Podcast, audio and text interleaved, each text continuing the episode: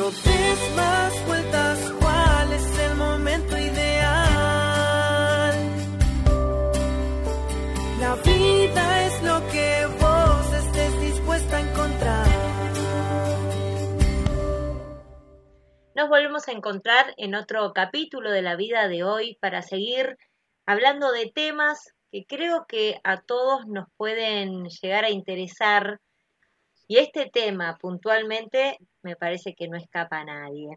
Y ahora tenemos la posibilidad de hablar con Ángeles Amat, que le voy a dar la bienvenida. Ya te saludo, Ángeles. ¿Cómo estás? Hola, Rusa. Bien, acá, nada, abriendo siempre temas que, que nos ponen, temas difíciles, ¿no? Prepárate porque tengo este tema. Mira, te, voy a hacer así, de una, te la tiro. ¿Cómo vivir sabiendo que vamos a morir? Ah, ¿Qué nos puedes decir de eso? Bueno, primero que es, todo un tema. Yo creo que, vos fíjate que la naturaleza en todas sus manifestaciones nos permite, eh, por eso el humano tiene que trabajar en particular el desapego, porque vivimos siendo conscientes del final, ¿no?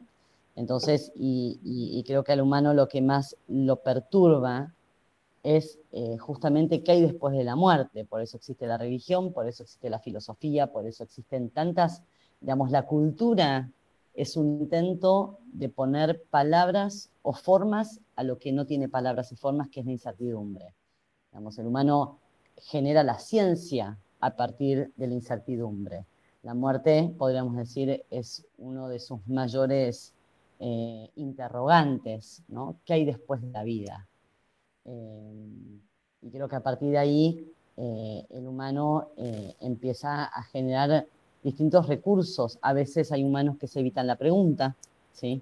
Y eso es un mecanismo de defensa. Hay otros que frente a la pregunta generan una creencia como la religión que los deja tranquilos, ¿sí? Hay otras culturas como la oriental que, que generan la continuidad a través de la transformación, pensando en la reencarnación, en el karma y todo lo que implica pero fíjate que la cultura se gesta en función de tratar de darle un sentido o ponerle un significante o poner palabras a algo que no tiene palabra como la muerte. Como que siempre, siempre vamos a buscar, como que siempre vamos a buscar alguna respuesta para esto. Vamos a intentar buscar una respuesta para esto, porque en definitiva eso es, eh, eh, eso es eh, qué es lo que al humano más lo angustia, Y que más lo mueve a evolucionar. El interrogante, ¿sí? Antes vos pensás, por ejemplo, en la, en la antigüedad, un rayo, ¿sí? No sabían que era un rayo, ahí le pusieron un dios, le pusieron un nombre, le pusieron un sentido, le pusieron un propósito. La incertidumbre, ¿a qué es el rayo? ¿Sí?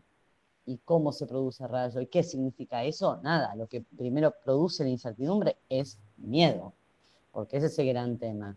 Que acá la idea por ahí de poder charlar sobre estos temas es para que en todo caso, que cuál es el problema cuando uno le tiene miedo a algo, es que vive evitando que suceda y al final tampoco es vivir.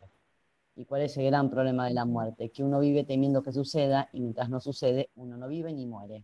Se queda en el limbo, en el ni, ni vivo ni muerto. ¿Y cuántas personas conocemos que están vivas pero están muertas? Entonces, en todo caso, también yo hoy cuando planteabas el tema, yo decía, bueno, a ver, ¿cómo vivir siendo conscientes de que vamos a morir? Y no tratar de dar palabras a la muerte o darle, porque ahí creo que también es la búsqueda personal de cada uno, pero mientras estemos vivos, creo que el verdadero aprendizaje es a cómo vivir sabiendo que se va a terminar. Lo que no sabemos es cuándo. Cuándo se va a terminar o de qué manera, ¿no? Y ahí vienen los miedos. Eh, vos desde tu experiencia, sos psicóloga, eh, tratás a gente en consultorio, en forma online, también después de, esta pandemia y, formas también que uno se puede acercar a vos. ¿Vos eh, has notado, hay gente, hay mucha gente que tiene miedo a la muerte y cuando esas personas tienen miedo a la muerte, ¿hay herramientas de las que uno se puede agarrar para poder sacar ese miedo y poder vivir la vida como vos decís, sabiendo que va a venir la muerte, pero vivirla. Mira, yo creo que ahí lo que trabajo en principio es hacer un desplazamiento. Cuando uno le tiene miedo a morir, en realidad lo que le tiene miedo es a vivir. Em, y esto es como, como decía Foucault, la dinámica del amo y el esclavo. ¿sí? ¿Cuál es la diferencia entre el amo y el esclavo? El amo no tiene miedo a morir, el esclavo sí, por eso es esclavo, ¿sí?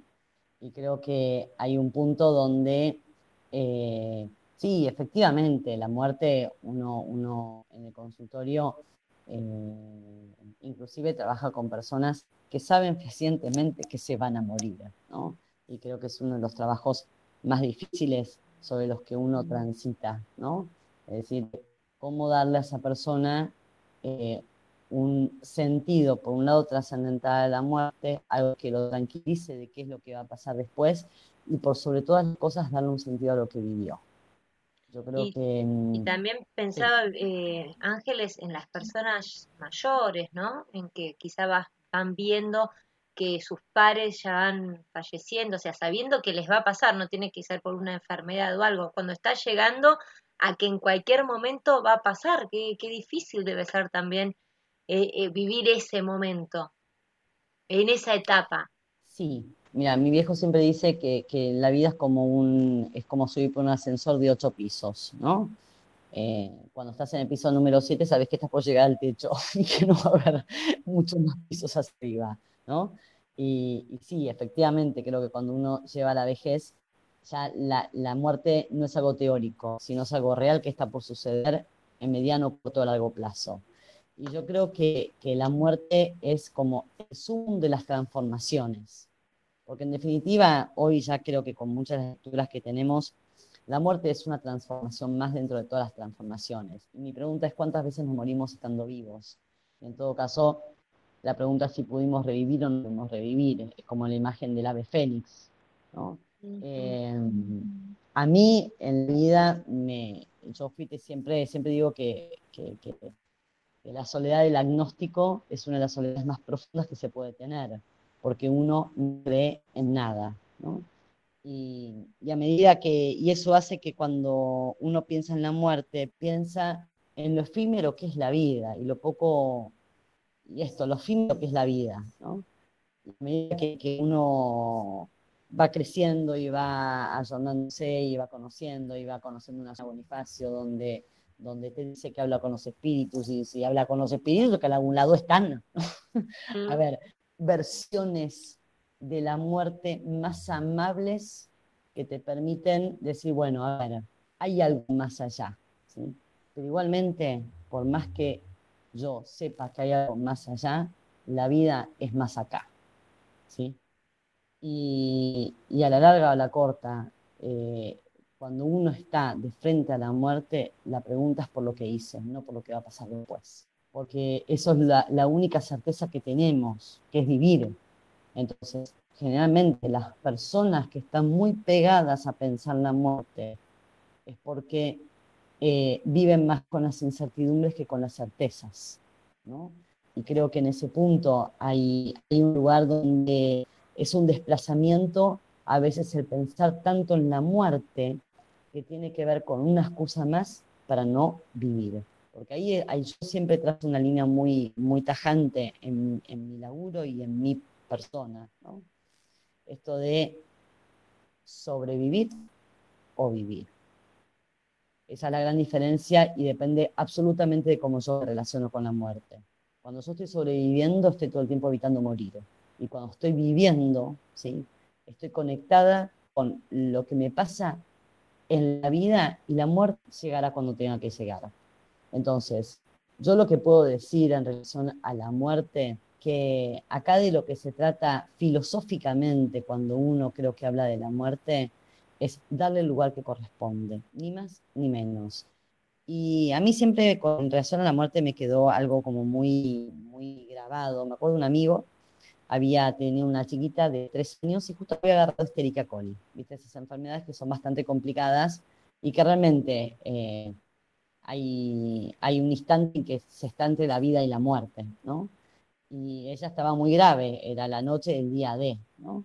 Y él me dio un aprendizaje que la verdad que para mí fue un punto de quiebre en relación a, a la muerte. Y él dijo ese día, ¿no? Así se muera, jamás me voy a arrepentir de haberla tenido conmigo tres años. Y fue como un punto de quiebre porque yo dije, no, todo, ¿qué es lo que uno dice frente a esa situación? Tan chiquita, todo lo que no vivió, y hizo pie en lo que había vivido por sobre lo que podía no vivir con ella. Y a partir de eso, en todo caso, yo creo que la muerte es darle el lugar que corresponde, ni más ni menos. Yo no, sé si yo fui encontrando en mi vida mis respuestas para poder pensar la muerte. Y, sobre todo la muerte chica. Y también entendí que yo había muerto muchas veces, porque cada vez que uno cierra el capítulo de un libro de, la parte, de partes de su vida, es una muerte simbólica, ¿no? en la que uno se transforma. Porque en definitiva la muerte, ya sea que pienses que es una muerte biológica, una muerte energética, una muerte espiritual, eh, lo que sí sucede, y eso sí podemos verlo, es que algo se transforma.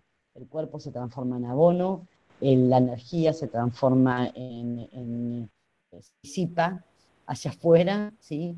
Y el espíritu, si uno cree en estas cosas, sube a la matrix información que uno recopiló en la vida que vivió. Pero lo más importante es que lo que es hacer honor a la vida. El problema es que los occidentales, de alguna manera, tenemos tan sobrevaluada la vida, ¿sí?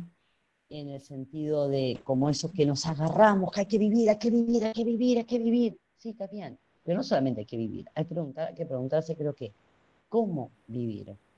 Y, es ahí donde yo, por lo menos a esta altura de, mi trabajo, y, es porque hay mucha gente que está viva, ¿sí? y está tan preocupada por la muerte, que en definitiva ¿no? Eh, no tiene sentido. Porque creo que, a ver, la muerte. ¿Qué es la muerte? La muerte es el final de algo. Eso es la muerte. Y cómo nos relacionamos con los finales va a ser la manera que nos relacionamos con el final final, la muerte. La verdad que me, me quedo con, con, muchas cosas que estás diciendo sobre muerte y transformación, sobre vivir la vida y no pensar en la muerte, el ejemplo de esta nena de tu amigo con la nena de tres años y el mensaje que te dio. Y mira, y creo que también, en todo caso, en mi caso tengo por suerte mis dos papás y nada, tengo mi familia, tengo mis seres más próximos, pero bueno, mis abuelos murieron y un montón de, personas eh, ya no están, ¿no? Y ya no están en lo físico, y eso es lo maravilloso del humano. El humano escribe, eh, dibuja, eh, imagina, eh, genera esculturas. ¿Para qué? Para trascender a la muerte, ¿sí? Porque lo que está afuera pasa a estar adentro, en el caso de mi abuela, ya no está conmigo, pero sin embargo recuerdo sus enseñanzas. Y esas enseñanzas el día de hoy que mi abuela me enseñó buenos modales. Y esas enseñanzas yo se las enseño a mis hijos. Entonces, insisto en esto, hay una muerte del mensajero y creo que el trabajo es hacer hincapié en el mensaje más que en el mensajero. Lo que uno justamente, lo que en vida tiene la oportunidad de preguntarse qué es lo que quiere que uno trascienda de sí mismo. Porque de lo contrario le dejas ese trabajo a otro y ese, y ese otro puede no tomarlo. Por eso está la película Coco, en esto representa muy bien esa cuestión. Donde, a ver. Eh, Qué manera de llorar con Coco, ¿eh? Oh, tremenda, tremenda. Pero ¿cuál es el, el verdadero riesgo? El olvido. Claro. La verdadera muerte es el olvido. Y creo que de eso es de lo que uno en vida tiene que procurar, ¿sí? Trascender el olvido. Porque si uno no es olvidado y es recordado solamente por algo, por alguien, eso es como, yo a veces digo que es como lanzar una piedra hacia adelante para ver si alguien la agarra, ¿no? Y la vuelve a revivir. Yo tengo un libro de un tatarabuelo mío, un tatarabuelo, eh, eh Juan Molier, que era un, un personaje, era un medium de la época del 1900, se dice que era masón, que vino a la Argentina con Sarmiento a, poner escuelas. Nada, maravilloso, ¿no? Y escribió un libro, se supone que ese libro es un manuscrito que está, está hecho en lo que hoy sería las canalizando, en canalizaciones. Bueno, nada, un libro maravilloso que agradezco, me llegó a mis manos, ¿no? esta cosa de herencia. Y, bueno, estoy armando un proyecto de, hacer de, imprimirlo a altura no sé qué. Bueno, él lo escribió. Eso es lo maravilloso de, de cuando uno deja algo. Es que cuando dejas algo, estás dando la posibilidad de que alguien lo tome, lo resignifique y lo vuelva a lanzar hacia adelante. Entonces, por eso es tan importante la muerte asociada a la herencia, ¿sí? porque no se muere lo que se hereda. Ahora, lo que se hereda, uno tiene la potencialidad de transformarlo y volver a revivirlo, transformarlo y relanzarlo hacia adelante. Entonces, acá me parece que lo más importante de la muerte es en qué hacemos foco. Que seamos conscientes de la muerte nos puede dejar temiendo morir o nos puede dejar responsabilizándonos de cómo vivir. Y eso creo que es determinante en este punto. Tremendo.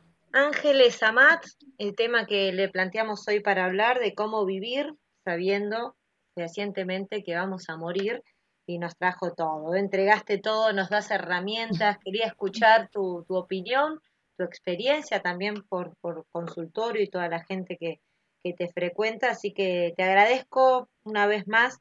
Eh, en lo personal me encantó, me encantó este tema. Bueno, gracias Rusa y bueno, y a seguir eh, esto, tocando temas que, que son parte de todos. Bueno, le vamos a decir a la gente, a los oyentes, que pueden sugerir, ¿eh? cuando posteemos este podcast, ustedes pueden decirnos si quieren que hablemos algún tema en particular, con Ángeles Amat, desde su postura, desde la psicóloga que es, pero también con una amplitud mental a otras ciencias, que es fascinante esta combinación, como siempre te digo, Ángeles, que, nos traes. Así que bueno, gracias a ustedes, si les gustó, síganos en el próximo capítulo. Mi nombre es Sole Chorni. Esto es La Vida de Hoy, podcast originales de ADN Sur. Nos encontramos en el próximo capítulo. Chau, chau. Hoy es el momento ideal. Hoy es el momento